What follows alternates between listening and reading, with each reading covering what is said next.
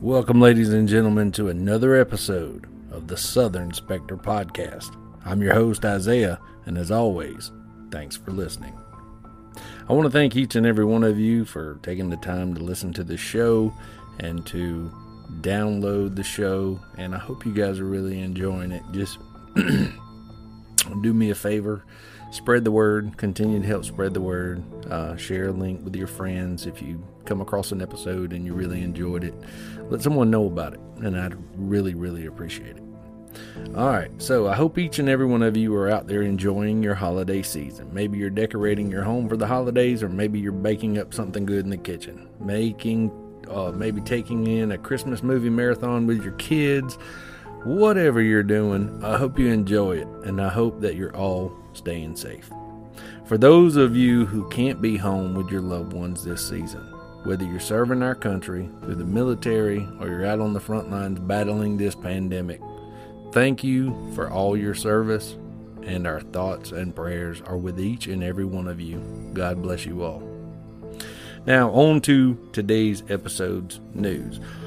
Are you looking for that maybe that last minute Christmas gift. Maybe there's someone in your family that you just have no idea what to buy them. Maybe they're that type of person that they have everything. You know, one of those people that you just no idea, no clue as to what to look for this person when you're walking in the store. So, I got a few things here. Maybe you could buy for yourself. Uh, maybe you know somebody who would be interested in these things. So, pay attention. First up, are you looking to be a little bit adventurous this holiday season, maybe in some snacking? Then look no further than One Stop Pickle Shop. They have, and I kid you not, ladies and gentlemen, gummy bear flavored pickles. They are described as having the sweetness of a gummy bear, but still taste like a pickle. Other flavors include country ranch, sweet heat, garlicky pepper, tropical paradise, watermelon, green apple, grape, and pineapple. They're sold in spears, chips, and even platters. So, if you're having a little holiday get together, there you go. Get you some uh, get you some gummy bear flavored pickle platters. Say that three times fast. All right. Uh so maybe you're not into the whole pickle deal, okay? Maybe you're not a big fan of pickles. So we're going to shift it from, uh, you know, salty, savory, uh, a little bit sour. Now we're going to shift it over to the sweet side. If you have a Costco membership, or maybe you know someone who does, if you head on over to Costco, you can find Deavas hot chocolate drop. Now, Deavas is spelled this Divas, not Div- Divas, not Divas, I'll say it right in a minute. Divas, I guess that's it. But D E A V A S. So Deavas hot chocolate drops. So instead of ripping open that pack of powdered hot chocolate mix or a K cup perhaps, you douse these little drops with your preference of steamed milk or hot water for a perfect cup of hot chocolate. So try those out if you get the chance. And back to coffee lovers. Um, Dunkin' Donut fans. Uh, Dunkin' has introduced their new holiday beverage. Most of the time, Christmas season, holiday season, you may be thinking peppermint mochas, eggnog lattes, even gingerbread flavored uh, uh, gingerbread flavors, you know. Um, so, well, now Dunkin' has created a new sugar plum macchiato. It is described as, quote, bright berry flavors of blueberry, raspberry, blackberry, and plum, accented by notes of vanilla and rounded out with a sweet, sugary finish. End quote. Dunkin' has says that they have been perfecting this drink recipe since 2016. Talk about dedication. So who knows? Maybe it could be the new go-to coffee drink for uh, your colder months, your holiday season. So if you're into those type of flavors and you want to try sugar plum uh, macchiato, there you go. so with that being said, I hope you're enjoying your holidays, and uh, let's get on with the show. Now it's time to pull up a chair, settle in, and cozy up for the Southern Spectre podcast. Enjoy.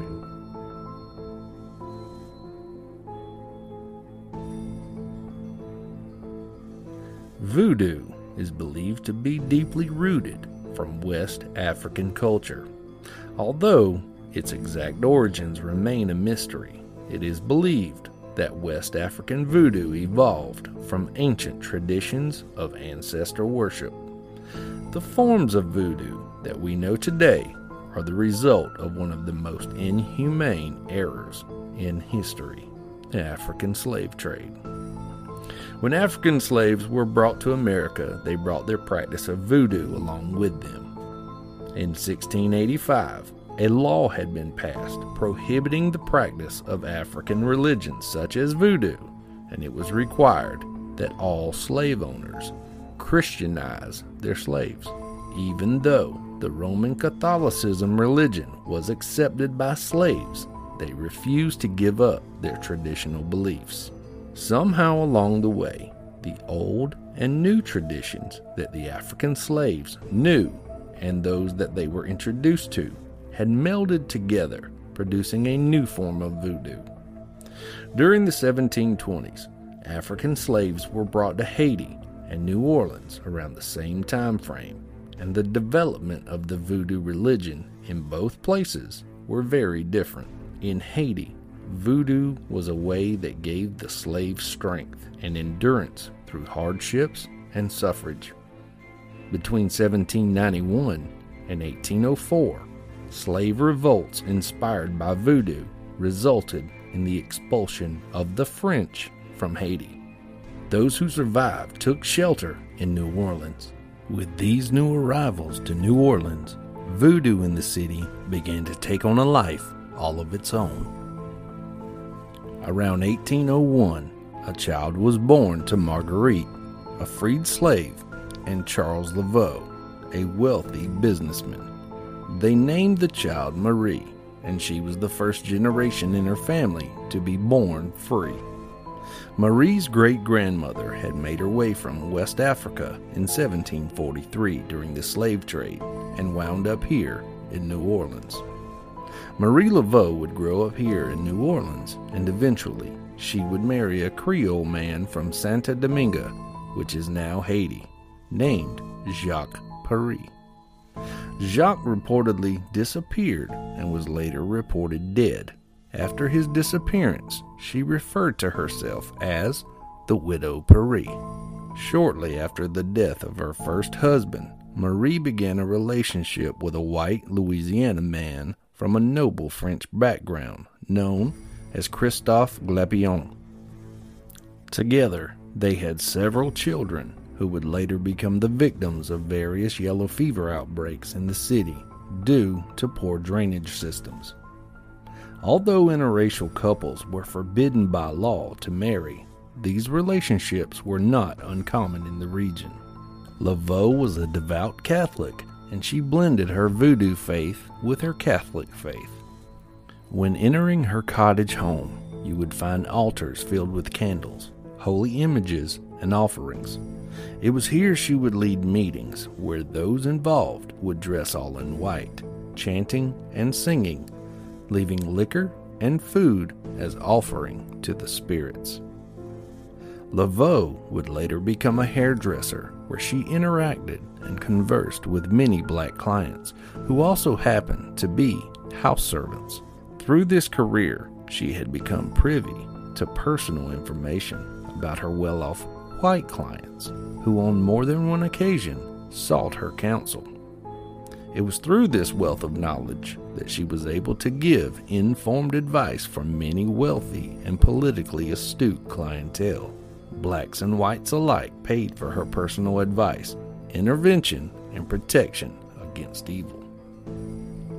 Marie Laveau performed a number of notable acts of community service, nursing yellow fever patients, posting bail for free women of color, even visiting condemned prisoners to pray with them during their final hours. Marie Laveau sought to help a number of people with a number of problems, from giving them legal advice to attracting a lover. After her death in 1881, the legend of Marie Laveau grew and thrived.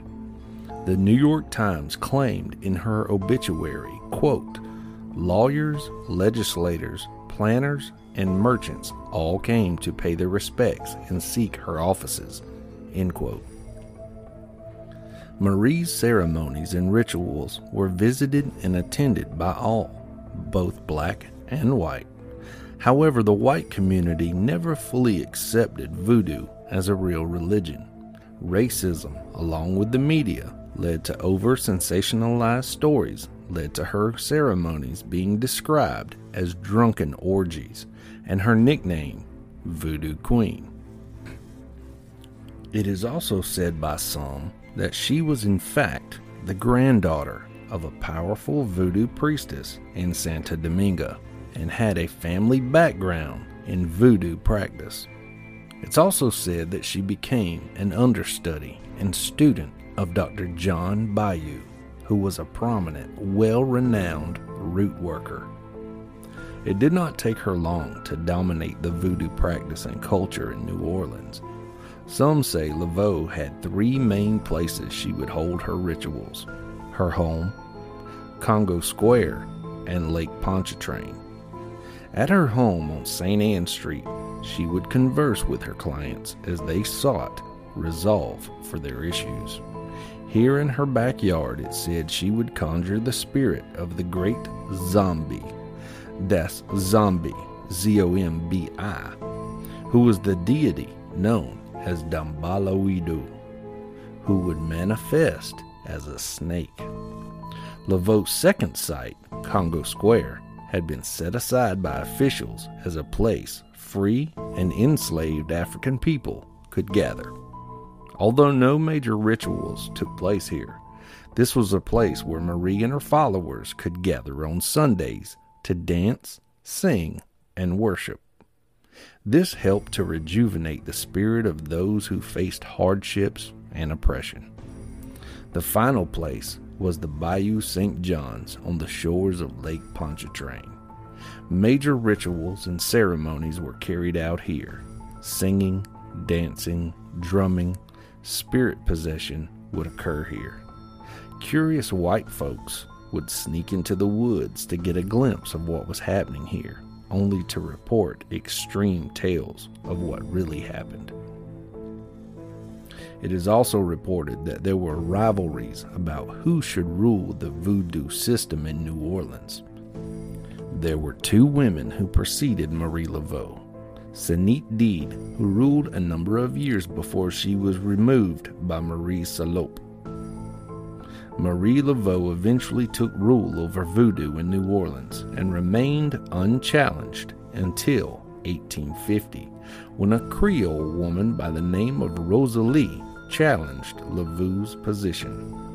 To create a sense of fear and dread, Rosalie placed a huge, life sized wooden doll in her yard that was reportedly from Africa. The statue was covered in beads and carvings. Some people began expressing fear and respect for Rosalie due to the doll. And then Marie Laveau stole the doll. Laveau was taken to court by Rosalie, and Marie is said to have used her powers to have the doll permanently removed. Through her strength, personality, charity, and flair, Laveau rose to a prominent position in New Orleans. Whether she was known as a voodoo queen with uncanny supernatural abilities or a street smart entrepreneur who knew what it meant to give the people what they wanted, she is indeed a fascinating historical figure, having been a black woman in the Deep South with such a great influence, even in the face of adversity. Laveau is buried in St. Louis Cemetery Number one, even still today, people flock to her tomb to adorn her plot with spiritual regalia, candles, money, flowers, trinkets, and assorted personal items.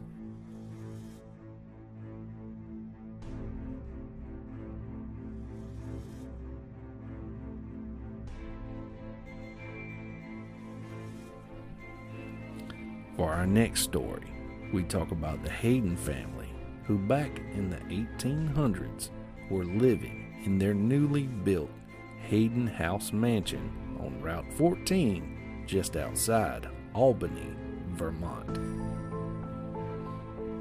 William Hayden had moved to Albany, Vermont with his wife, Silence, and her mother, Mercy Dale. Mercy Dale was widowed and very well off financially. Over the years, William acquired so much land that in 1823 he found himself in serious financial trouble. Mercy lent the couple money that helped them get back on their feet, but William squandered it away supporting his lavish party lifestyle. He was not in a hurry to pay this back, and then asked for a second loan that he did not or could not pay back.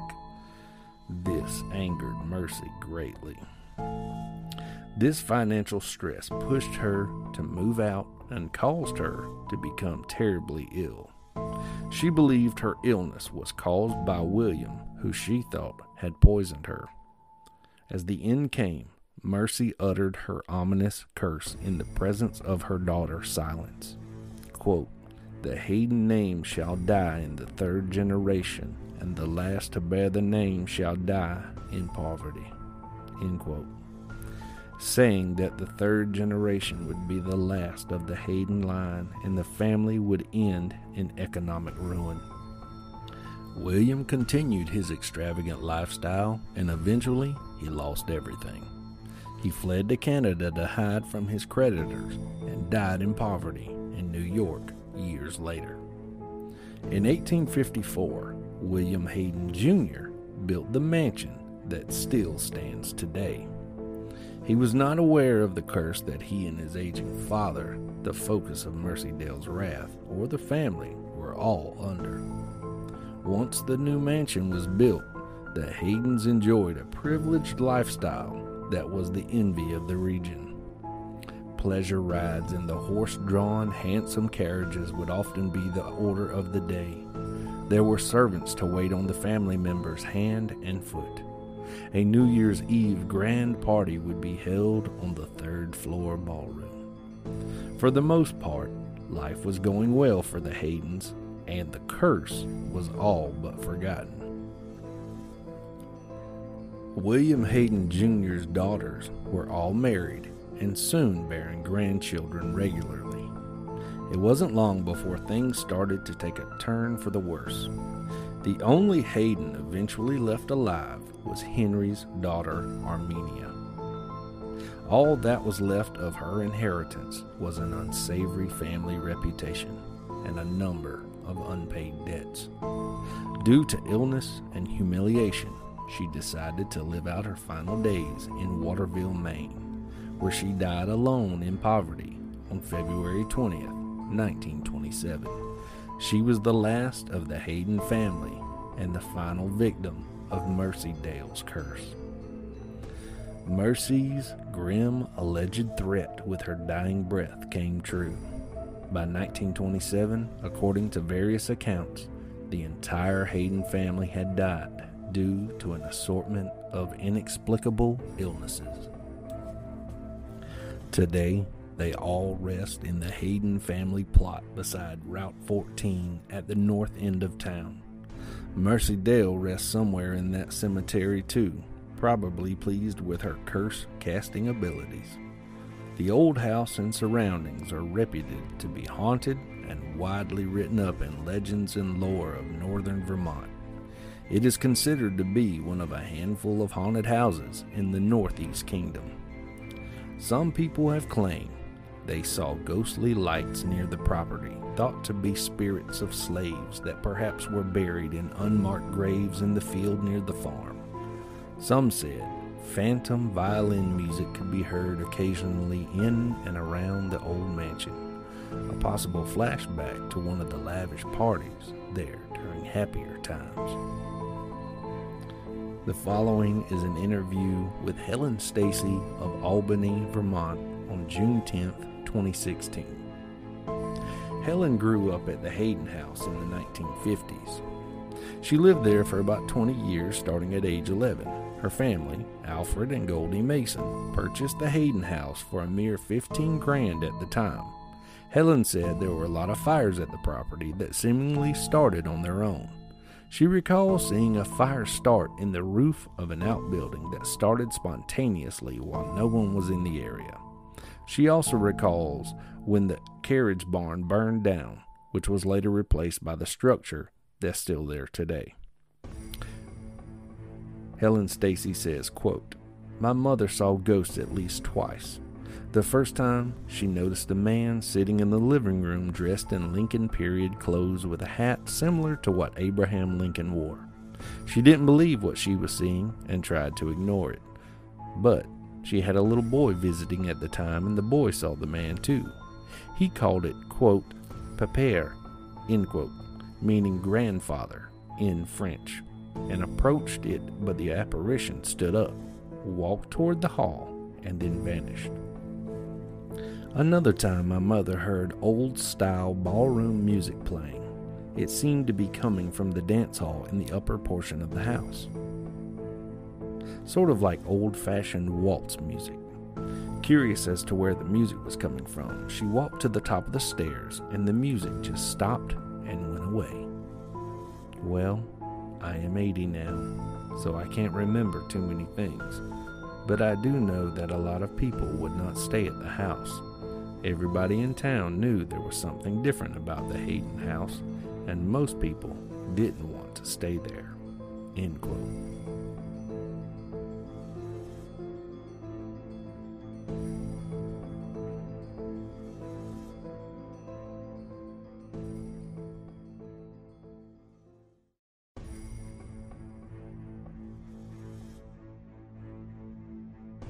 All right, ladies and gentlemen, that's going to wrap up this episode for the Southern Spectre podcast. I hope you enjoyed it. I hope you learned a little bit just as much as I did. Stick around with me uh, for the next episode. Should be out uh, in a few days. So uh, just stick around. Be on the lookout for that next episode. If you'd like to follow me on social media, you can find me on Instagram at the Southern Spectre. You can also find me on Facebook at the Southern Spectre Podcast. I wish you all the best this holiday season. Happy holidays and Merry Christmas, everyone.